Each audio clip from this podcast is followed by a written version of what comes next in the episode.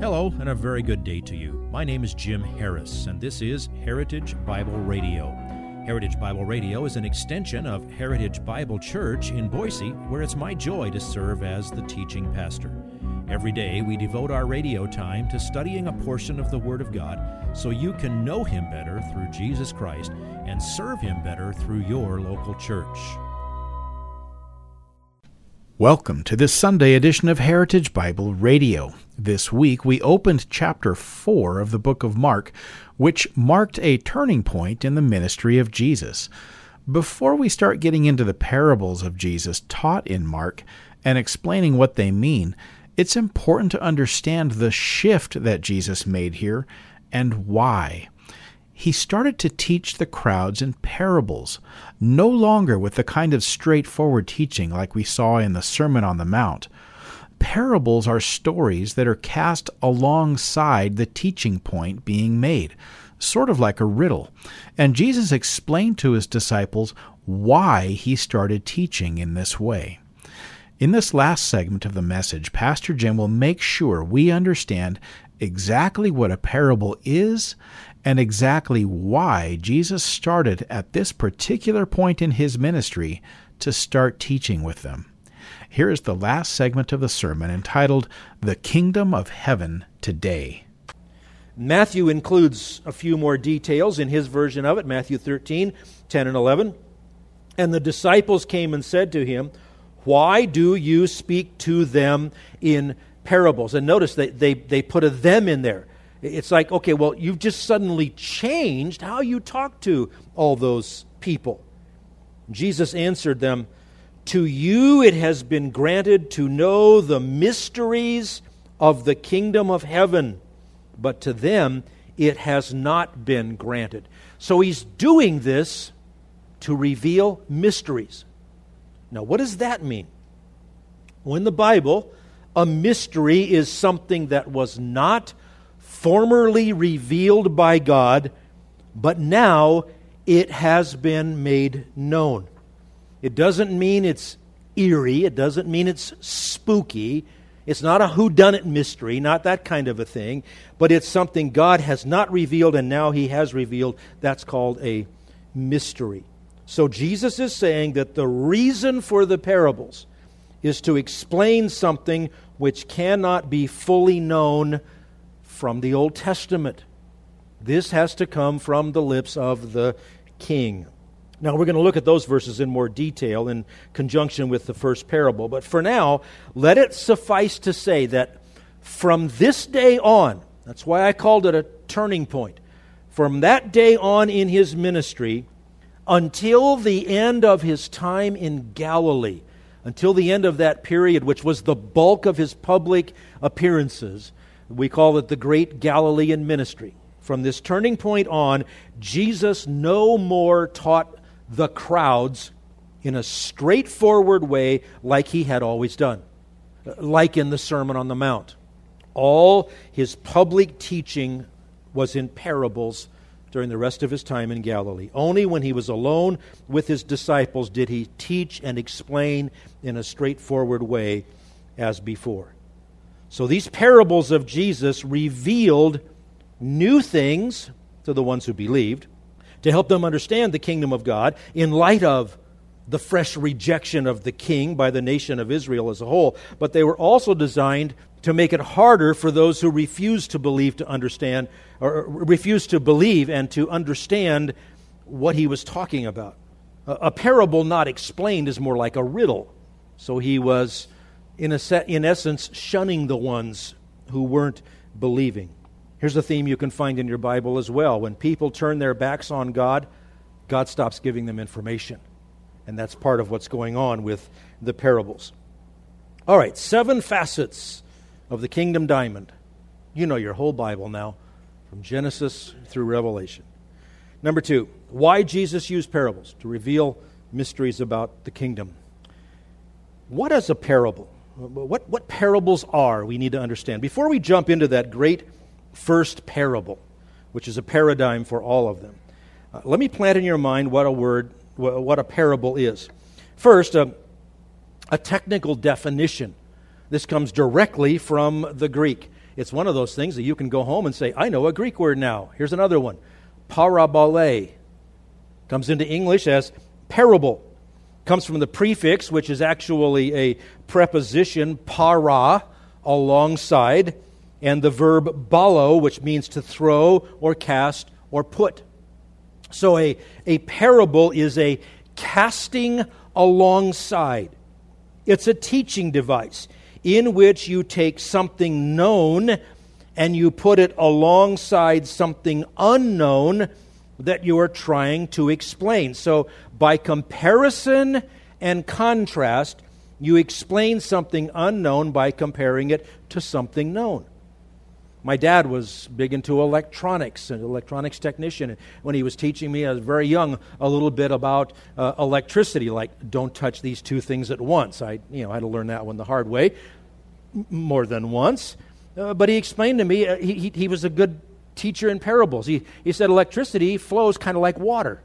Water wants to flow to the lowest point. Electricity, the, the current wants to flow in, in one direction. And uh, like you can put a dam on a river, you can put a resistor along there to slow down the flow of things. You can, you can stop the flow completely and, and build up all this water behind here and, and, and have it dry on the other side. That's like a capacitor. And he showed, he explained those things in parables. My uh, eighth grade science teacher was a, a Jim. He, he may have been almost as good as Dirk. He was a good one. Um, he used parables. I have no idea if this guy was a Christian. I certainly wasn't back in those days. But he used parables to help junior high kids understand concepts. And we got to a point where he was teaching us how the engine in your car works. And he explained the internal combustion engine by putting its components and its functions alongside things that we could understand. Now, he said, your car's engine runs on a repetitive cycle of four strokes by each piston in each cylinder. They are called intake, compression, power, and exhaust strokes. And now to the junior hires, that just went right straight over our heads. That's correct, but that's not how you teach it to a junior high boy. He won't get it unless he already knows it. So he put it in a parable form. He said this You know what a tube is. And I think he, he held up either a piece of PVC pipe or an empty roller from uh, paper towels or something. You know what a tube is. And he says, And you know what a plunger is. And he whips out a plunger. And he says, Now, a cylinder in your car's engine is like a tube with a plunger in it. We could see that. He says, the plunger inside the tube comes down and it sucks in a mixture of air and gasoline. Then it comes back up and the valve at the top closes and it squeezes that mixture really tightly. Then the gas mixture is ignited and it explodes. Oh, now you got the junior high boys in your eating out of your hand. He says that sends the plunger down again, and then the momentum brings it back up to the top where the, where the valve is open again, and it pushes the fumes out from the explosion and gets ready to do it all again. He put it all into a parable. You see, the tube is like the plunger. The plunger is like the piston. The sucking is like the intake stroke. The squeezing is the compression stroke. The explosion produces the power stroke. That pushes out the fumes. That's the exhaust stroke. And you know what? I've known ever since the eighth grade, basically, how an internal combustion engine works. So they put all that stuff on now, and I open my hood and say, How do I get to the dealer? Um, they've made it complicated. That's the parable of internal combustion engine. Now, in my class, we knew we were going to have a test on that. So my friend and I got together and we memorized the series of, of strokes. And my friend came up with one of those mnemonic devices, and I love mnemonic devices to help me memorize things. And uh, remember, we were junior high boys. Intake, compression, power, exhaust. My friend came up with something no junior high boy would ever forget. Suck, squeeze, pow, fooey. That's how your engine runs. It just does it really fast and really efficiently. Now, that's a parable. In the New Testament, a parable is a story or a word picture drawn from nature or from everyday life. You know what a tube is. You know what a plunger is. You know what an explosion is. You know what it means to air out your house if you get a bad thing inside. Well, now you're ready for Mark 4. Take things you know, put them alongside things you need to teach about the kingdom of God. Do you realize that you belong to a kingdom? But that kingdom is not part of the world at this time. You are part of this eternal conflict that is still being played out.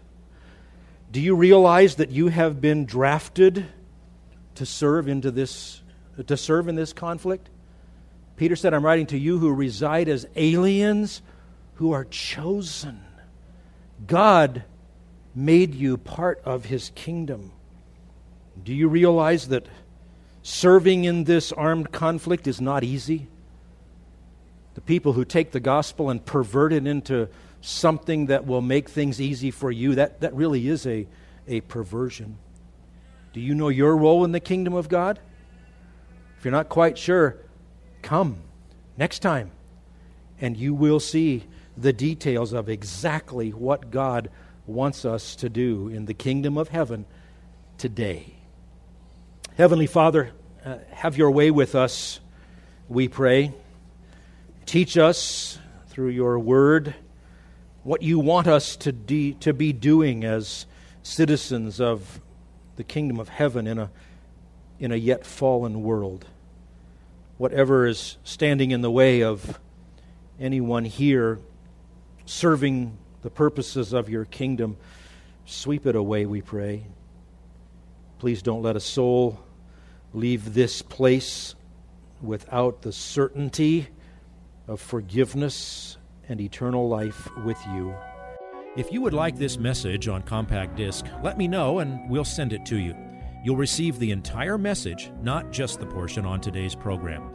You can order by phone at 353 4036 or by writing to us at 7071 West Emerald, Boise, Idaho 83704, or on the internet at hbc boise.org. Heritage Bible Radio needs your prayers and your financial support. Once again, you can reach us online at hbc boise.org or by telephone at 353 4036 or by writing to us at 7071 West Emerald, Boise, Idaho 83704. And if you need a church home here in the Treasure Valley, I hope you'll visit us any Sunday at 7071 West Emerald. For Heritage Bible Radio, I'm Jim Harris. See you next time. Bye bye.